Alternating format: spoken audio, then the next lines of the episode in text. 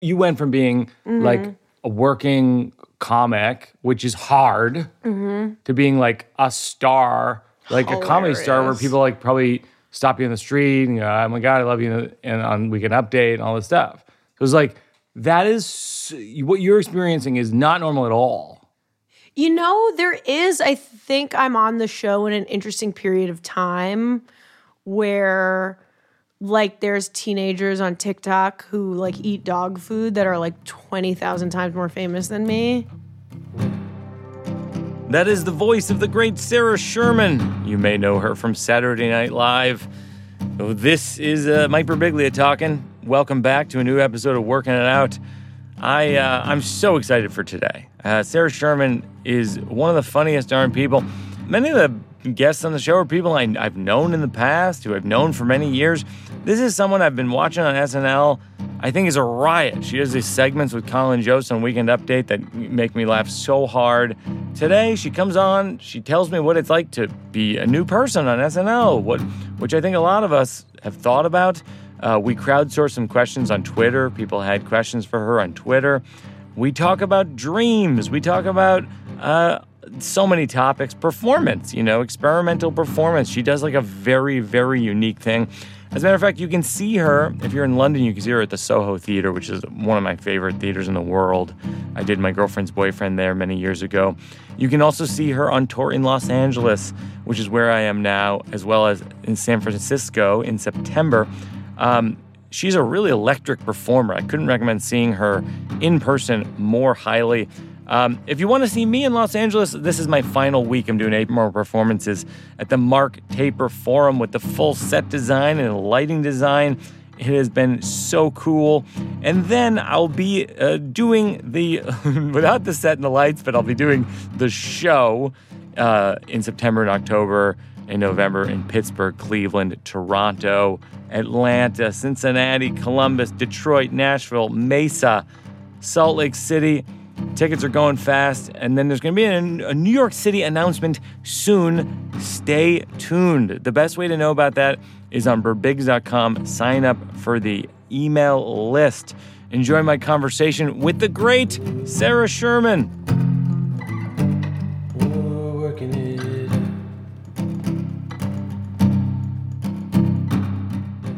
You and I were at the comedy cellar the other night, and I'm losing it watching you in the back of the room because I was going after you, God, somebody's got to be losing it. losing it. Like, I would say it was one of the more inspirational, like, comedy performances I've seen, like, in years. Oh my God. because you're so and it's similar to what you do on SNL and Weekend Update. You seemingly so don't care It's- how it goes, and then it, has this sort of Andy Kaufman Mm-hmm. quality where it's like, oh my god, it's gonna go down in flames, and then it doesn't. It's the opposite.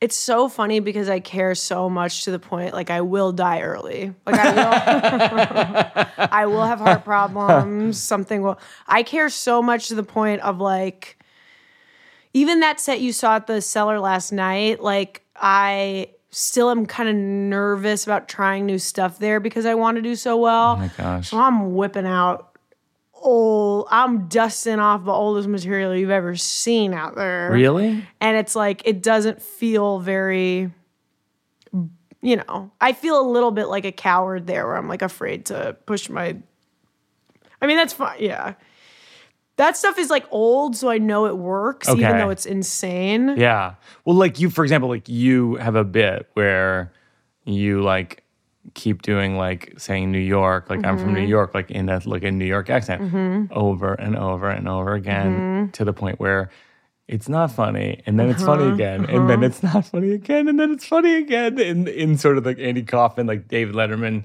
tradition. Uh huh When I'm watching, I'm like, does does she know that she's gonna get him back? you, it's that joke in particular is so old that I've like gone back in I'm I've revisited it to do like a basically kind of like autopsy on it or I'm like opening it back up again to see how far I can push it in different directions. Yeah, yeah, yeah. Like when you know a bit like inside and out for years, you know it works. And then when you get back into it and like open it up and mess around in the guts of it to Yeah. see like maybe there's a different kind of angle to put on it. Yeah. So with that bit, I've tried my new experiment with it is seeing how long I can stretch the Yeah. absurdity of it. And I haven't been timing myself, but I I am wondering if I am saying the same thing over and over again for at least like 2 minutes or something like that. Yeah. It seems really long. Yeah. I'm curious. I'm going to play a clip of you oh, on Weekend Update. oh no. No, I don't have to watch it. No. okay. Hi, Colin. Hey, Sarah. So, how's your time at the show been so far? What's not to love? Laughing, comedy, New York City. But I'm not gonna lie, dude. I've got some feedback.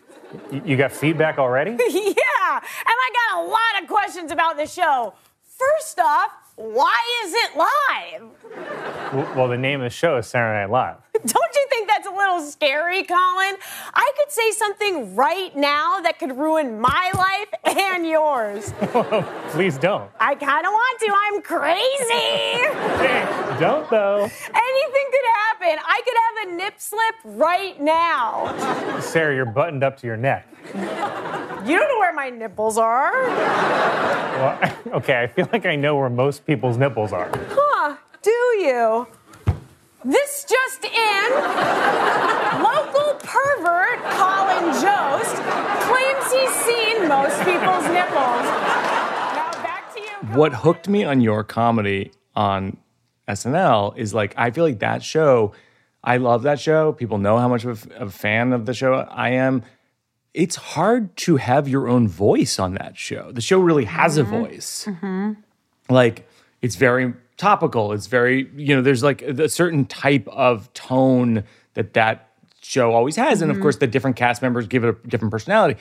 But you're like so you mm-hmm. with like Colin like you like bully Colin basically. Yeah. You like torment him. Yeah. And it's like how I was like, how do you get away with that? How do you have the boldness to even like bring that up or pitch that? You know, like it's the only re I think really the reason the bit works is because he's laughing really well the whole time. Like he is sitting there and who I I mean I think, you know, I don't want to toot my own horn, but I I actually I do think it is genuine laughter that he Oh yeah. Seems know, like it, yeah. But he's doing a really good job of being like, I'm okay with this, I like this.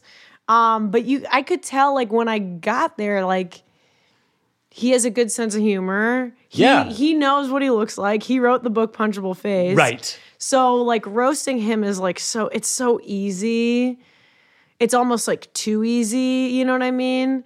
'Cause I- It's kind of like it feels like to me a cheap trick a little bit where I like got on the show and I was like, you know, I'll just make fun of the guy. Oh, that's hilarious. But he, I mean, I owe that bit doing well to him because I joined the show and I was kind of having trouble figuring out how to get stuff on the show because it's it's I'm a stand-up Yeah. and I've never written like in an ensemble before or like cooperatively with people before. Yeah. I, I write all those update bits with the Please Don't Destroy boys and Yeah. Celeste, my friend Celeste, who writes on the show. And it's like the it's like the best experience writing with people. Oh, like yeah. they are giving me jokes that I say that make me look funny. Do you know what I mean? Like I love It's, like, Celeste. I love. Celeste. I love the Please Don't Destroy b- boys, as you refer to them. they're boys. Do they call themselves boys? No, but I definitely do. All right, then I will too. Yeah. The Please Don't Destroy boys. I think I'm like tr- three times their age at this point. and so, like, when I was like, I want to do this bit where I mercil- mercilessly torment Colin. I mean, there's like a, a Google Doc sitting somewhere with like 800 Oh like mean jokes about him. it's I think the reason I enjoy that so much, and I know Colin, I love Colin. He continues to defy my expectations of him. Like his book is so good. Like Punchable Face is so good. And I I so thought like that won't be good. Because he hasn't had it hard. He's a handsome, he's a handsome, funny man. And then it's like, no, it's great. It's so fun to make fun of someone who's handsome. I know. It's It's so satisfying for me to watch it as a viewer because I'm like, yeah, take him down. all of the jokes are also like really we've pushed it like the last installment of the weekend update the jokes are basically like like all of them are we're, i'm literally saying like you're a pedophile who keeps interns in cages those are the jokes and he's never once been like that's too far You literally. One of the ones that I love so much is that you do a tour of the studio, a fake tour of the studio, and you go into his dressing room and you go to his mirror and it's fake daily affirmations that you put on. You are funny, like you are intelligent. if you pause it on that like if you screenshot whatever that moment in the studio Yeah. you can see it's all kind of rejected jokes that we had from the bit like Martin Herlihy wrote a joke that was like, "You will be in a Marvel movie," Oh my and that's on a God. post-it. Oh, and then it says something like "dinner with Giuliani later." Oh my god. Do you what's your what was your most like surprising day working at SNL? You've been there for a year. Um You've like exploded on the show. No one explodes in their first year on the show. It like never happens. Even like w- I remember in the 90s, I was an intern on Conan. Will Ferrell didn't even explode in his first year. He was like, he was good. And everyone's like, oh, he's very good. But you're like exploding. You have your own segments. I think it's because literally, like the writer, the writers are so good that are helping me. Like, like it, it- that's like the. I think I was telling you this the other night. It's like the most liberating feeling in the world to work with other people. Like after Yes. like eight years of only like stand up is like you're you're writing your own stuff, which and you're all by yourself, which means you put all of the pressure on yourself. Yeah. and it's like You're everything. You're the writer, you're the director, you're the performer. Yeah, and so you're the only person to blame if it goes poorly. Yeah. And then it's not like you're self-congratulatory when it does well. It's just like you it's another day of surviving, basically. Right, right. But like when you're working with other people, it's like, you know, when things go well, you're like you feel proud of this other person. You know what I mean? It's like It's like or Ted Lasso. You won the game. it's like Ted Lasso, we won the game. totally. and I think even if things go wrong when you're writing with someone else, it's not like there's no blame. It's like you. I don't know. It's just so I've never. I've never. Well, you go down other- together. Yes. I mean, that's what that's the joy of it because you know, don't think twice came out of like I did college improv. I wasn't like Yeah. didn't do it a lot in my twenties, but like I did college improv, and those were my best friends. And it Mm-hmm. was like, if you kill, you kill together. If you bomb, you bomb together. It's Totally. so fun. It's so fun, and you feel like supported. Which in like stand up, even though obviously there's a community, it's like obviously you're all alone and if and I didn't realize how bad stand up feels until I've done something that isn't stand up. Like No, I've you're never- absolutely right. Yeah, cuz now now that I know what it's like to like have work with people who care. It's like when you're doing stand up, you don't work the only person you work with is someone who hates you, which is yourself. Oh my god, that's so funny. So it's like, oh, I'm working with my friends. Like the show, I, I, so I owe like literally any whatever small amount of su- success I've had getting stuff on the show or whatever to like, you know, all the writers. Like this, my friend Dan Bulla, who I wrote that meatballs. I Oh wrote God, that the meatball meatball sketch is amazing. Well, so Dan, you know, we're like, you know, we're working on the show. Everybody's writing weird stuff. He calls me one day and he was like, I had this like idea for a sketch where you're like covered in meatballs. And I'm like, I love you. Who influenced all this? Because like I was referencing David Letterman and Andy Kaufman, but I feel like those folks are before your time. But Andy Kaufman is literally a Long Island Jew who went to the synagogue down the street from my synagogue. No. Mhm. I mean, it's not like we overlapped, but I mean, I've Oh always yes, loved Andy you did. I mean, he's still out there, so exactly. I I mean, obviously I love him, but I like I don't I was I always loved stand up. Like I was obsessed with like Todd Barry in high Yeah. school. Makes sense. And Todd's brilliant. he's brilliant. Were you, I, I would guess you'd like Kristen Schaal. totally. I uh Maria Bamford. Yes, Maria Bamford's brilliant. And then I was like also doing a bunch of like visual art stuff like separately.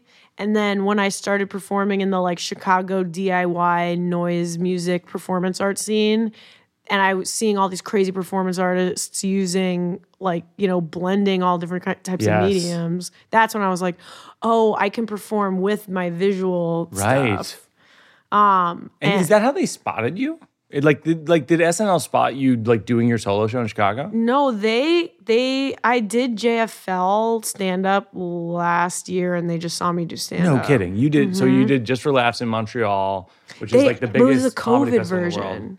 Oh no way! So it was um, No way! You were saying you did it virtually? No, it was like just a show at the Dynasty Typewriter. So I didn't have to go. I I just literally. be. This is the weirdest story. it's So you didn't even go to Montreal. You performed Mm-hmm. at the Montreal Comedy Festival, except it was in Los Angeles. Uh-huh. Streamed to Montreal, sort of. who. What did they do? Right? Who knows? Yeah. And then you got SNL from that. Yeah. Your life is so crazy. It was awesome. I did. I literally drove ten minutes from my house to do a stand-up show because I think when you when you get JFL, it feels like a really big deal because you go to Montreal and then you're there for a week and it's like all this stuff. Yeah. But then I just had to do like it just felt like a normal stand-up show, like go to the Dynasty Typewriter like you always do and do te- seven minutes of stand-up. Oh my gosh, it was low pressure. It was low pressure. Oh. They just got to see me do stand up. I Oh didn't have to gosh. do any whatever crazy thing. Did you? I saw that you wrote on the Jackass movie, the new Jackass movie. It's generous. I, Oh, I really? went. I went for. I I got hired for like one day to like do like. and they put you on it, the screenwriting credits. isn't that cool? That is cool. I guess I can technically say that I wrote for the Jackass movie. There's definitely cro- like shared DNA with you in like the Jackass universe in the sense Mm-hmm. that it's like there's something, even if you're doing a scripted bit on Weekend Update, there's something that's super real about it Yeah, yeah. and like super like provoking about it. and like, like, what? Like the audience is sort of like, wait, what? It's like almost disorienting. and, and they do body horror, except I do like fake version, which Right. is I like make my own practical effects, and they just like literally hurt themselves. Do you do you feel like would you ever do something like that, like a jackass, like where you're the person? I so this is like a humiliating story actually, but I was like, "Oh, I can do a jackass bit." Hmm. and then like was making this whole project where I like had made these like big paper mache boobs that when you punch them exploded blood because they were like these like blood water balloon thing. Yeah, I'm with you, I'm and with then you. I had my friend Hacky bit, everybody's seen I it. mean, it's classic. Who hasn't at this point? And then I had my friend, like, we were testing it out, and I had these, and I had my friend, like, punch me in the boob, and, oh like, it hurt so bad. And I was so hurt, and I just never did a jackass bit ever again. Oh, that's so funny. And it, like, ruptured a blood vessel inside of one of my boobs, Oh and my, my nipple was gushing blood for, like, days. this podcast is over.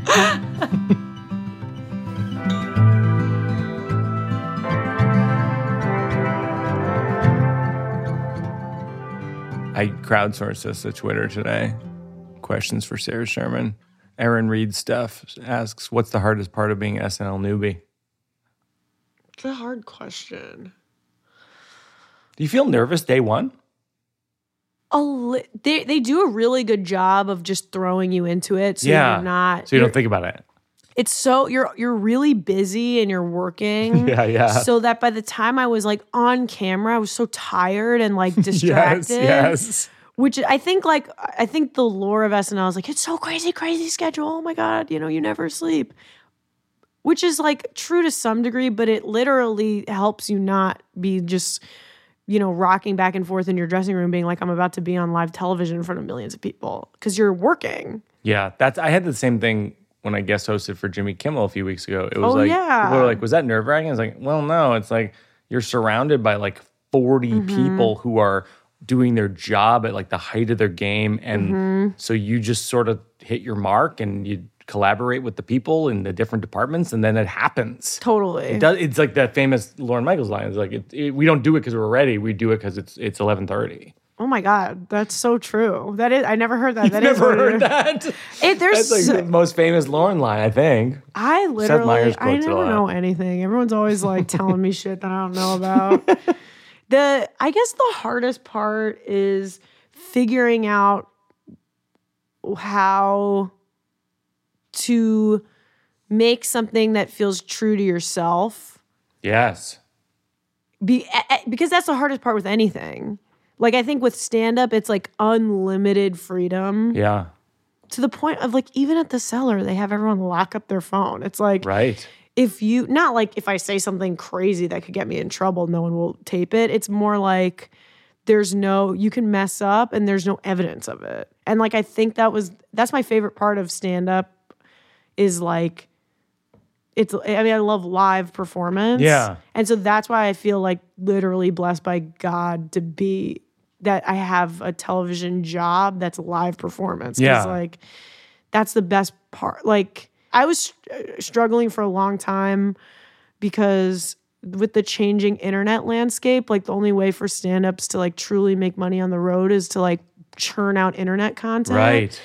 And I like truly could not do that because I am like a live performer. Yeah. Like I can't like do a video and look at my own I can't look at myself and like edit it or like I couldn't put stand-up clips online. I just was It just totally, didn't fit with your personality and your skill set. it was like paralyzing to me for some reason. And I also think like I, you've seen my performance. It's like it is fe- like you feel like physically threatened, or, or it's like it's very live. You feel like You feel maybe physically something. threatened. Well, yeah. For example, like you'll grab like people's drinks from the front row and be like, "Can I have a sip?" And it's very like invading people's space. Yeah, in a time of COVID, that's great. yes. but it was I I was really struggling to figure out how to make that work. Like I've made a bu- like I've made like little movies. Yeah. But they're not my stand up. Yeah.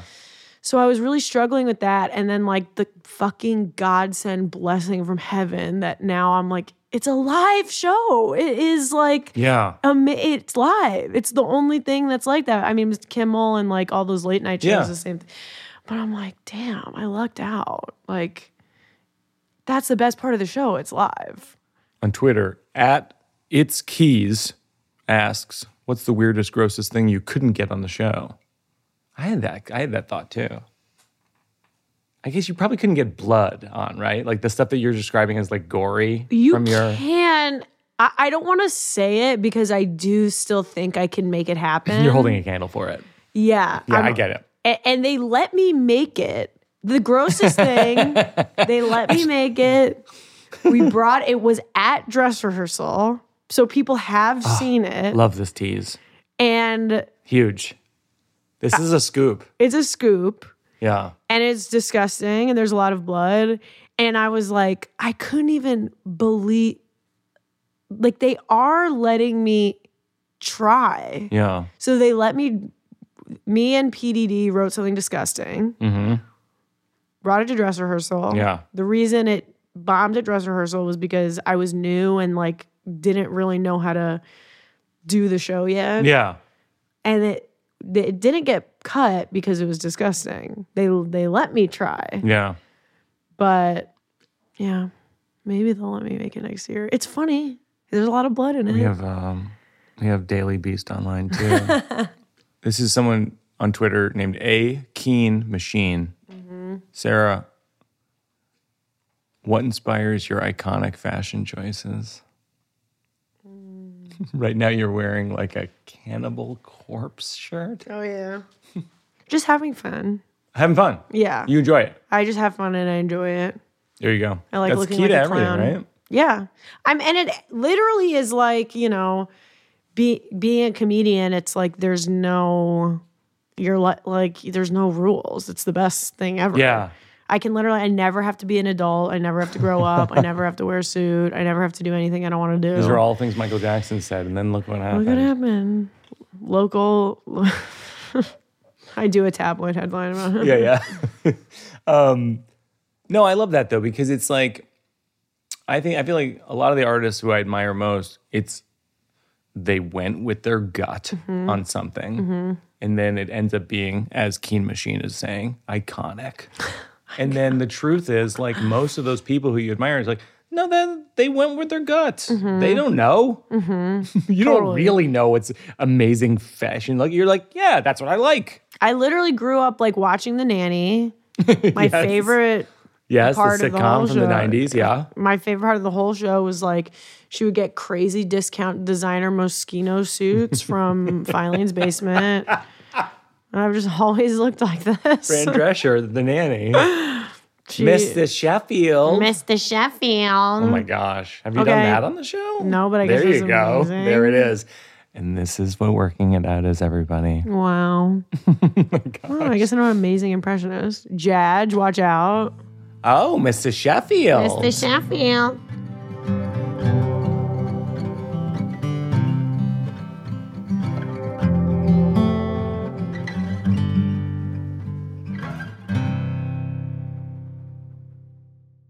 Helix Mattress is ground floor sponsor on Working It Out. Uh, I love the Helix mattress. I think our whole staff of Working It Out loves the Helix mattress.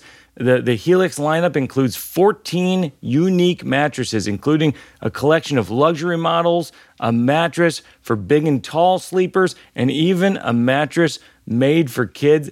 I have to say, I, I'm someone who, because of my sleep disorder, I think a lot about sleep. I think about how much sleep I'm getting. I think that having a great mattress is so darn important. Helix is offering up to $200 off all mattress orders and two free pillows. Get me those two free pillows, please, immediately. For our working out listeners, go to helixsleep.com slash burbigs. With Helix, better sleep starts now. No, now. No, now. helixsleep.com slash burbigs. All right, back to the show.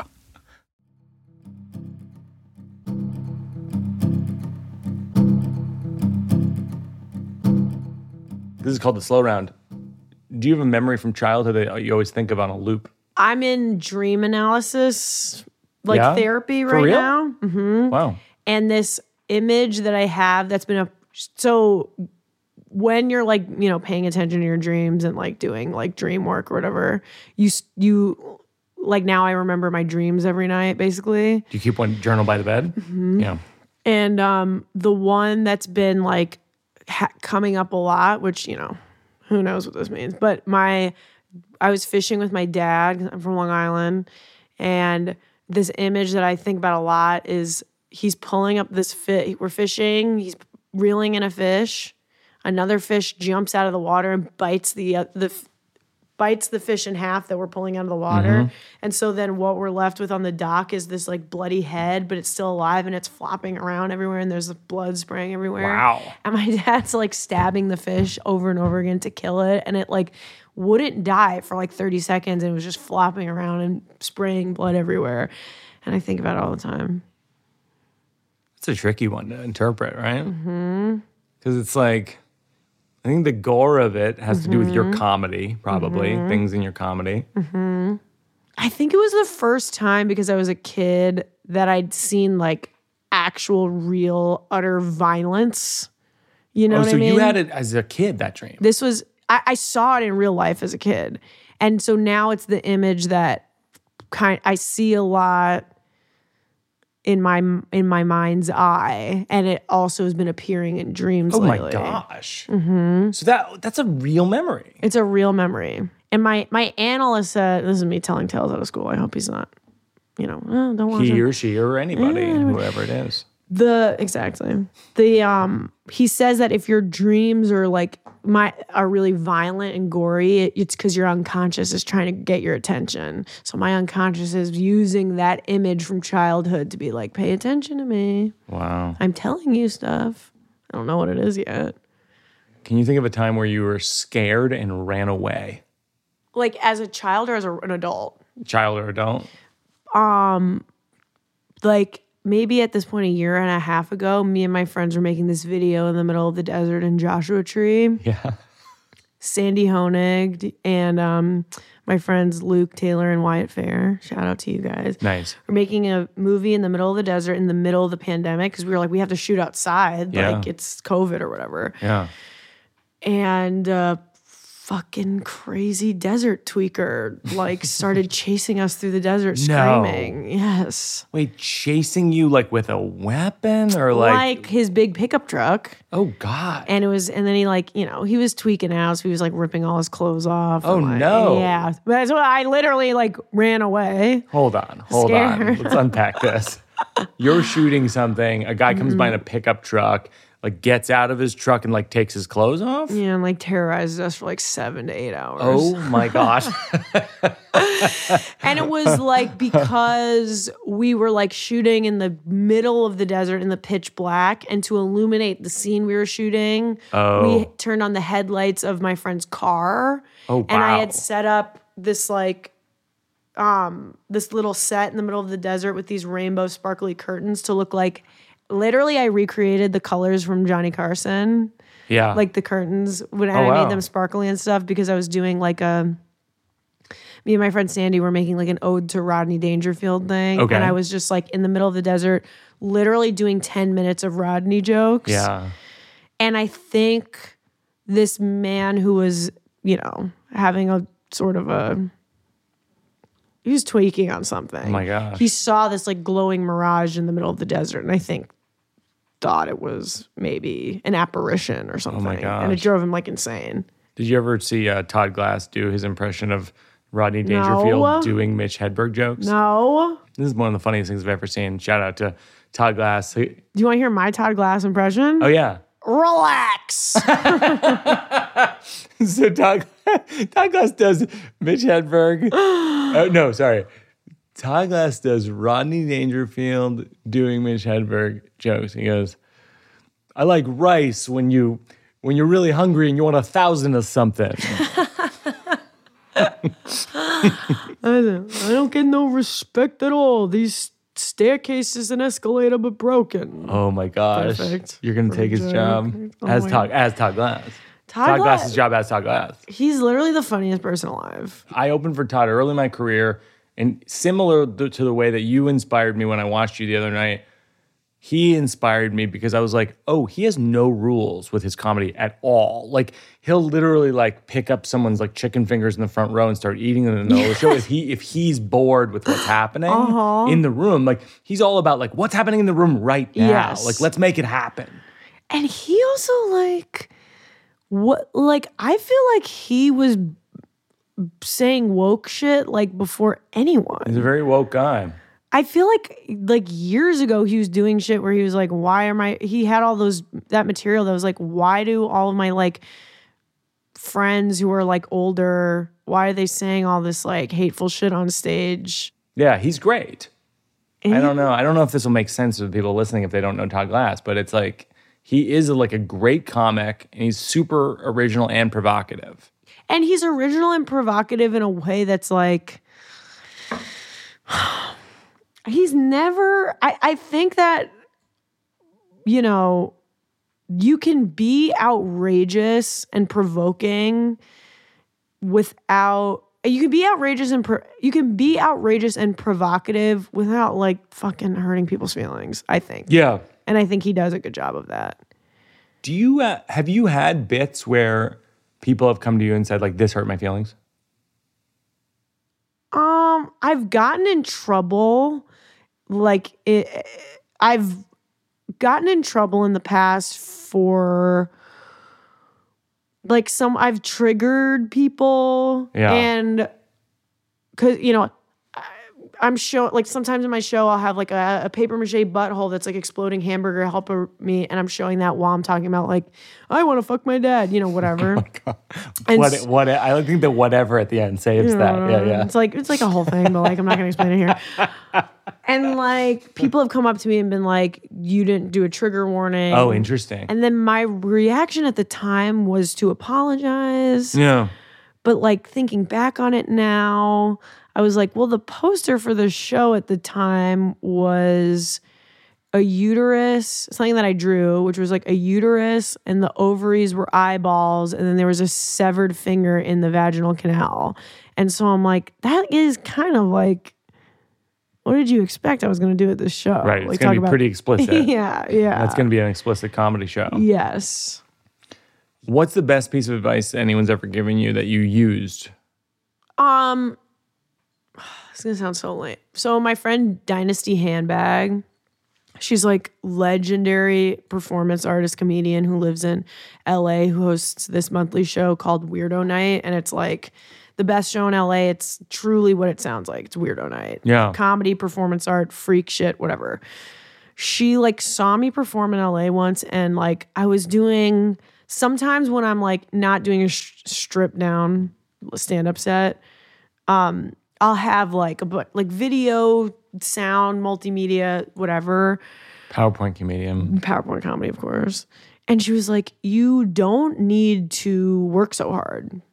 She was like, You are funny. Yes. And you, I, I- can see you working really hard. Even like at the cellar, sometimes I, I'll feel like I'm like really like giving them the old razzle dazzle tap dance Yeah. routine, like Yeah. sweating on stage like a Yeah. farm animal. And it's I'm so afraid of them not having a good time. I'm so afraid of them not liking me. I'm so afraid of them not laughing. Yeah. That I do feel like I work too hard. It's like I don't need to have these fucking always with the bells and whistles. I mean, I even said to you after your set, I was like, I wish I could just get up there and say a joke. Jesus. I just, I do, a goal in life is I do want to just get on stage and feel confident enough to just, I just say a joke. I don't have to do the whole fucking thing. But whatever you're doing is wildly inspiring to me. I'm like loving every second of it. It's crazy. got to. when you were growing up, was there a group that wouldn't let you in? Yes. Well, I mean, this is college, but yeah, like college is fine. not I, not getting on my like college improv team. I was like Oh, no kidding. like At Northwestern? Mm-hmm. Yeah. Very competitive school. Yeah, sure. Like it's You know, it's a hard school to get into. It means you're a nerd. yes, I was a nerd, and like truly, my whole life I wanted to be a comedian. Yeah. and I like went to school near Chicago because Right. comedians are from Chicago, Chicago. Mecca, etc. Yep. and like you know i was like went to college being like oh my god it's gonna be fucking awesome we're gonna do acid smoke weed and Right. like it's gonna be crazy and i'm gonna be a comedian Yep. Where do I sign up? yeah and then people were like you're not funny enough and i was like are you serious oh my god like it was all you know Wait till you find out what my job's to be in 10 years. hilarious Wait till I bring you down a fucking peg. i do think rejection is ultimately good for you and Couldn't, yeah. That's that that's your advice right there. yeah It probably did push you. totally Not getting an improv group. that and then just like you know stand up is like constant rejection I always say that to people whenever they're considering doing stand up. I always say, do it regardless of whether you're mm-hmm. going to end up being a stand up comedian because mm-hmm. It's just great. It's it's just great practice getting up in front of strangers talking, Totally. Totally. mostly failing. and just being okay with people not liking you most of the time Absolutely. it's great training for everything. It's great training for being a parent. oh yeah Yeah. if i'm like ever bombing in front of a kid it's lights out for me yeah. i need kids approval so badly Yeah. Like you know when you're like you, you like got little cousins or something, or like any of my friends who have kids, and I'm like trying to entertain them, they're not laughing. I'm Yeah. like, this is worse than oh yeah. anything. Oh my gosh. what is what's the what's the assumption people make about you sometimes that that they get most wrong? Or like you feel misunderstood or Um, I think a lot of times, maybe with alternative comedy, I keep talking about comedy. I don't know if you're maybe No. asking real questions about me as a person. either way. Yeah, yeah. I think like with alternative alternative comedy, people are like, "Eh, it's you know like weirdo stuff. Yeah. but it's like the whole thing about comedy is that you're you it's a way to like access people and identify with large groups of people and Yeah. If you're la- like you're trying to make people laugh so you're Yeah. trying to make people identify with you Yeah. so i don't i think a lot of times maybe people think i'm like too weird or too alienating but it's i'm like uh, I, i'm it's for everyone Yeah. comedy is for everyone and i'm not that insane Yeah. Well, you yeah, you kill. Trying so hard. Um, What nicknames have you had in your life? well, Sarah Squirm was a nickname. Oh, it was. My friend Ethan Mermelstein in high school called me Squirmin' Sherman because I was Oh my like God. so dis- I just was. And so then I just like kind of adopt, and then people just called me Squirm my whole life after that. Oh, I love that. Yeah, and then I like moved to Chicago and I was like performing with all these like freaky musicians going by like piss piss piss moan moan moan and like blood liquor and oozing wound. So I was like, yeah, I'm be Sarah Squirm when I perform, you know. I love that. So like, yeah, it, it ever- was like a good nickname. Do you ever think about having it like at the top of the credits of SNL say Sarah Squirm instead of Sarah Sherman? It's kind of nice, like clocking into work as Sarah Sherman, and then I have this like night gig where I'm Sarah Squirm, and it's different, Right. and it's like not what they've seen on TV. Right. It's your superhero identity. Yeah, it's my superhero, or my. It's definitely my my Joker identity or something. Right. Yeah.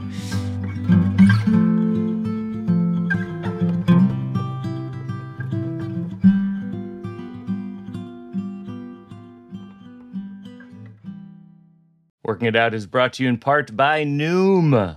It's an app where I type in what I'm eating, what how much I'm exercising. It gives me a lot of tips. A lot of it has to do with just sort of uh, creating a routine and tracking things in your life and kind of understanding yourself and your habits and being realistic. I mean, I, it's uh, I- I, talk a lot about it on the show about sort of writing down everything in your life, and and I think that uh, that that can be true uh, for eating and and exercise as well. It's a helpful. I mean, you might you might end up getting some jokes out of it. You never know. Uh, it's uh, every journey is different. Your daily lessons are personalized to you and your goals. Sign up for your trial today at noom.com slash birbigs, which is N-O-O-M dot com slash B-I-R-B-I-G-S to sign up for your trial today.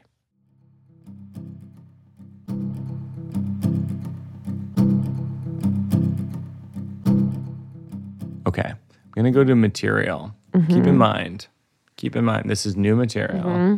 This isn't done. It's half. A lot of these are half-baked ideas, mm-hmm. and if it makes you think of anything, you can tell tell your own story about the same thing. But I thought of Chicago things because you mm-hmm, started in mm-hmm. Chicago. I was at Steppenwolf with my show Old Man and the Pool last month, and so I wrote down a few notebook things. Mm-hmm. There was a place on my corner. I lived in an Airbnb in Chicago, and it had an infrared sauna. And I don't even know what that means, but they said it was healing. So I walked into the sauna with the sauna attendant, and she said, Don't be alarmed. You're not going to sweat on the outside like you usually do. it was one of those moments where I knew I shouldn't ask follow up questions because the answers were probably going to be wrong and make me second guess the whole thing being a scam. But I did it. I go, Do you sweat on the inside? And she said, Yes, you sweat on the inside. I'm talking to this woman, and I don't think she knows whether sweating on the inside really exists. And I don't know if sweating on the inside really exists. And we're standing there in this sauna together, confidently discussing the idea that soon I will be sweating on the inside. 20 minutes later, I'm in the sauna. I can't describe it any other way. It felt like I was sweating on the inside. That's, the whole bit. Literally, it's what I wrote down. Well, literally, the what struck me about what she said was like, you're not going to be sweating on the outside like y- you usually do, and I kind of interpret Oh, that as like funny. as you usually do. You Yes. fat, fat slob, Easy. fucking pig. Easy. That's very funny.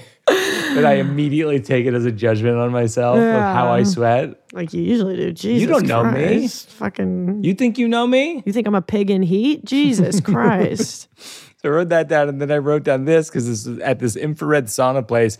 They also had. By the way, have you ever even heard of infrared sauna? I literally didn't know what it was. It sounds like it will give you cancer. yeah, and by the way, like a probably gives you cancer.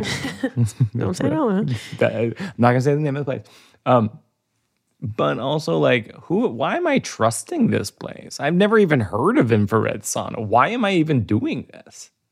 We're, I mean, that's lit. That's so classic. I'm in town doing my show and being like, I guess I'll go to the place in Ohio that has hot dogs where they put Froot Loops on the hot dog. Yes. I'm here. I'll do I've the got- local thing. Yeah. So then they also had did do f- like float sensory. would- oh, did you do that? No, but it, you, you, I was literally wondering if I heard infrared sauna and it made me think about these float tanks. Yeah. So What- I did it. I did Oh, it. And Well, I have a story. I am genuinely curious too. Okay. I'm at the infrared sauna place. They have the f- this floating sensory deprivation tank, which is like salt water in a little kind of like coffin. I don't know what it's called. And and the woman walks me in. It's like literally the size of a coffin. Mm-hmm. And she goes, I go, what do I do in there? Like, I literally don't know what it is. I'm like, I'll do the float thing. I don't know what it is. Hmm. She's like, you lie down, it's salt water, it holds you up. You're in, you can adjust the lighting and the sound, like it's mm-hmm. music, mm-hmm. so that it can be pure darkness. That's the sensory deprivation part of it.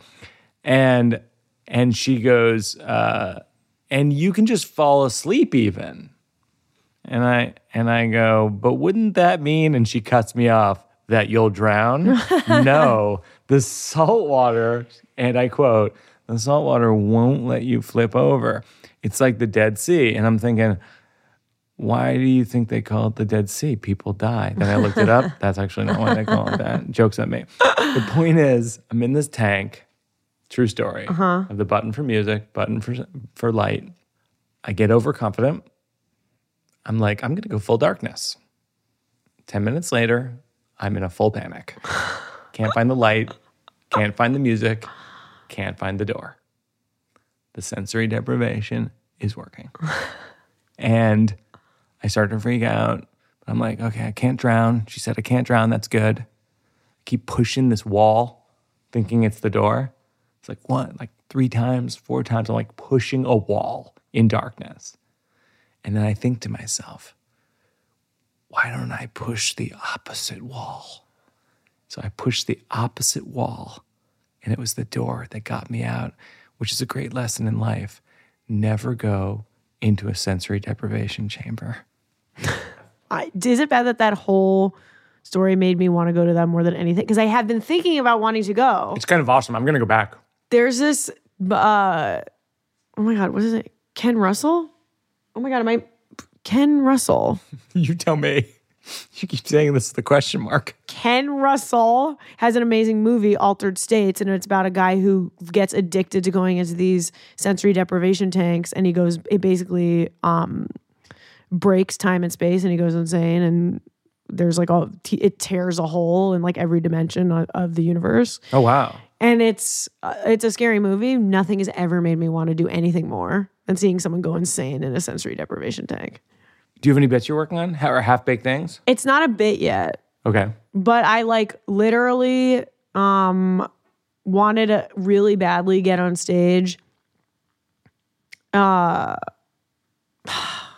it's so boring, but I did want I wanted to do like an airplane joke Okay.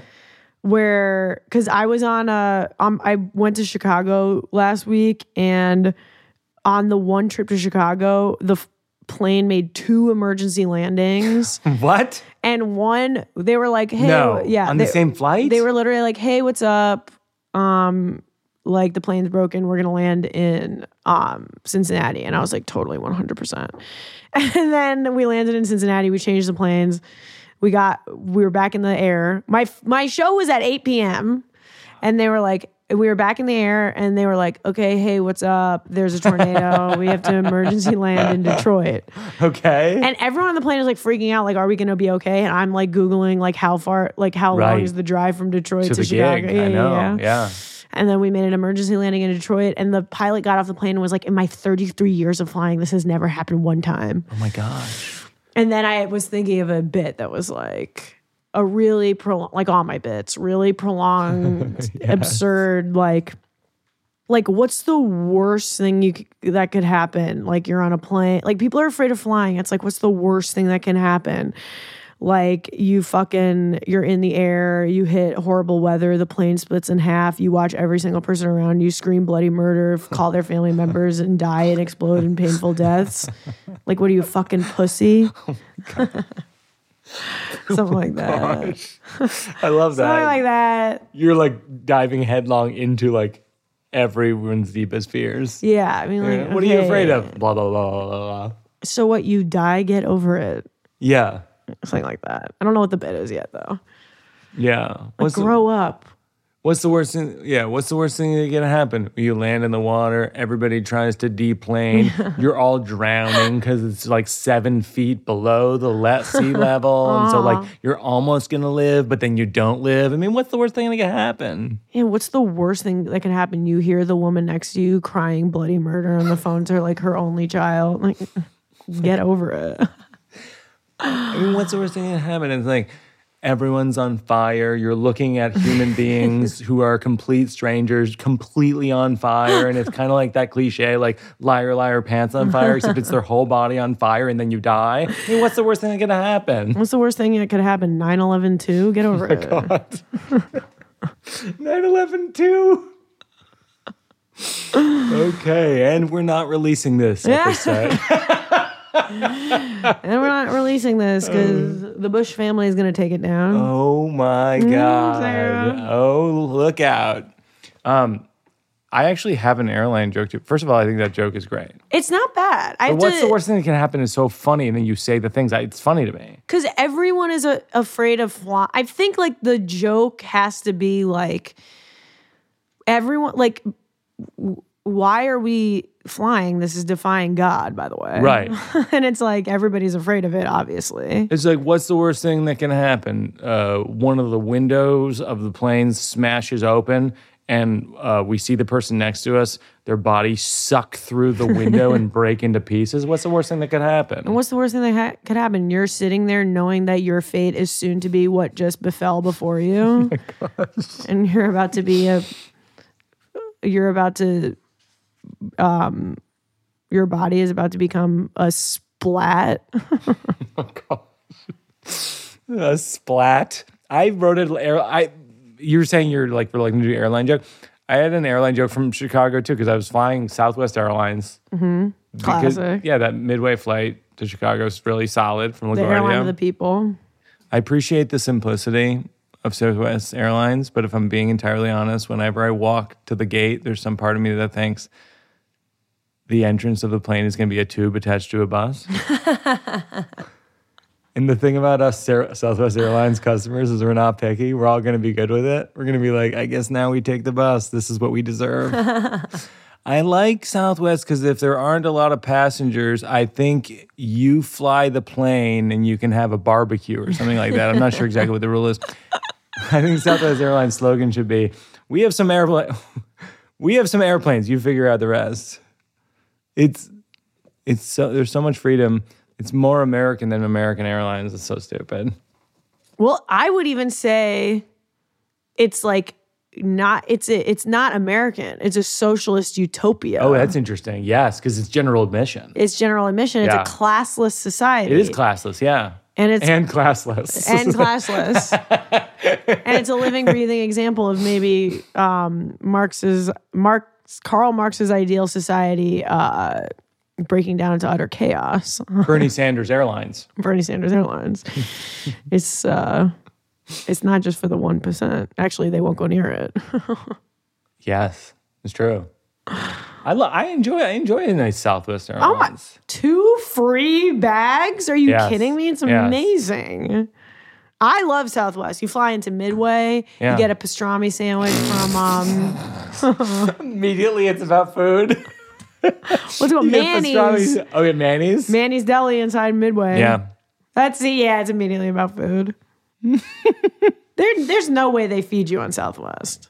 no, no, and also I'm just not there yet. I'm not there yet on food. I'm really not. Just any food in general. No, no, I'm just not there yet on food on airplanes. I'm just like, you know, I'm gonna go mask. I I respect the no I mask, but I'm gonna mask. Wow. I see where you're coming from, but also there's like 200 of us. Why not wear a mask? So you're not even drinking water on the No, plane. I actually don't. I think I would on a six hour flight. Wow. I don't think if somebody walks by me with chips, there's literally nothing anyone could do to stop me from eating chips. What's the worst thing that can happen? A thousand potato chips smack you in, in your face and your skin breaks into pieces until you die. What's, the, worst thing that could happen? What's the worst thing that could happen just when you put a chip in your mouth? You hit s- turbulence that the chip goes vertical in your throat Oh and does that thing.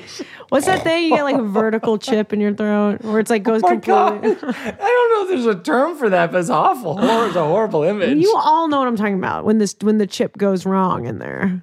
Oh, of course. I, I mean, I, I've, I've imagined it. I don't know if there's a term for it. It's when the chip goes crazy. What's the worst thing that could happen? You go fishing with your dad, you catch a fish. when the fish goes up, another fish eats that fish and scene. God, it's an amazing. Maybe I got something's got to happen with that. Yeah, it's God, it's a beautiful I image. Phenomenal.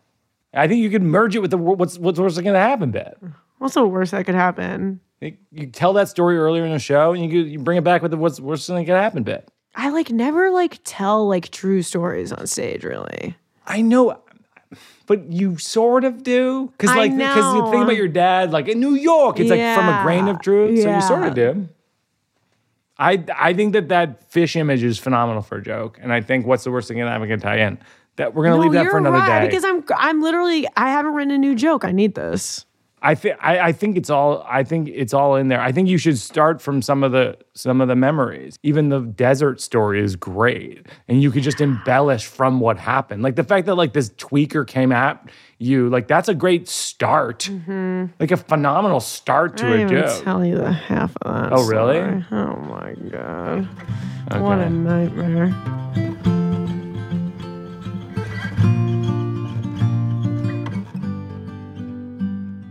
The final thing we do on the show is uh, we do working out for a cause, and we give we donate to an organization you think is doing a good job, and then we'll link to them in the show notes and encourage people to do the same. Food Bank NYC. Give people food. End of story. End of story. Period. I give to. I've been given to food banks for so many years. Uh, I try in every town I tour in to give to the food bank locally because I think of myself as like a part-time resident of that place, even if you're there like a little bit at the time. Food banks, if people are listening, donate to your local food bank. They stretch a dollar farther than you can possibly imagine. You can't believe it. That's good. Donating in every city that you're in. Yeah. You do have an impact on the city. You're part you're of the city. Yes. You're part For, of for a period of time, you're part of the city. you're part of the economy for a period of time. You took a plane there, which means you brought all those fossil fuels in there. Your carbon footprint is huge because you're driving around going every float tank in the city while you're there. What's the worst thing that happened? You have ten dollars less than you used to have. What's the worst thing that could happen the second you um, click donate on your phone? You get hit by a plane in 9 11 too. gosh I didn't. That'll help. Just to be clear, I didn't laugh at that. yeah, that was like a, a ghost came in and laughed. There was a the ghost. Yeah, moments ago, a ghost came in, laughed at that, left, and I'm here just to say, shame on you, Sarah Sherman. That's every time my boyfriend farts in the yeah, I've got a boyfriend, whatever. Everyone relax. Todd Glass, everyone relax. Every time my boyfriend farts in the apartment, he was like, "Oh my god, like someone just like broke in and farted." Oh my Gosh. Wait, that was so crazy. Someone just like literally broke in and farted. Uh, Sarah Sherman, Sarah Squirm, I'm in awe of you. Oh I my God. Continue to be a huge fan. Thank you for coming and working out. Working it out, cause it's not done. We're working it out, cause there's no. That's going to do it for another episode of Working It Out. Uh, Sarah Sherman, aka Sarah Squirm, as she goes by on stage. You can follow her on at Sarah Squirm on Instagram. You can watch her on SNL. You can see her on tour, which again, couldn't recommend more highly.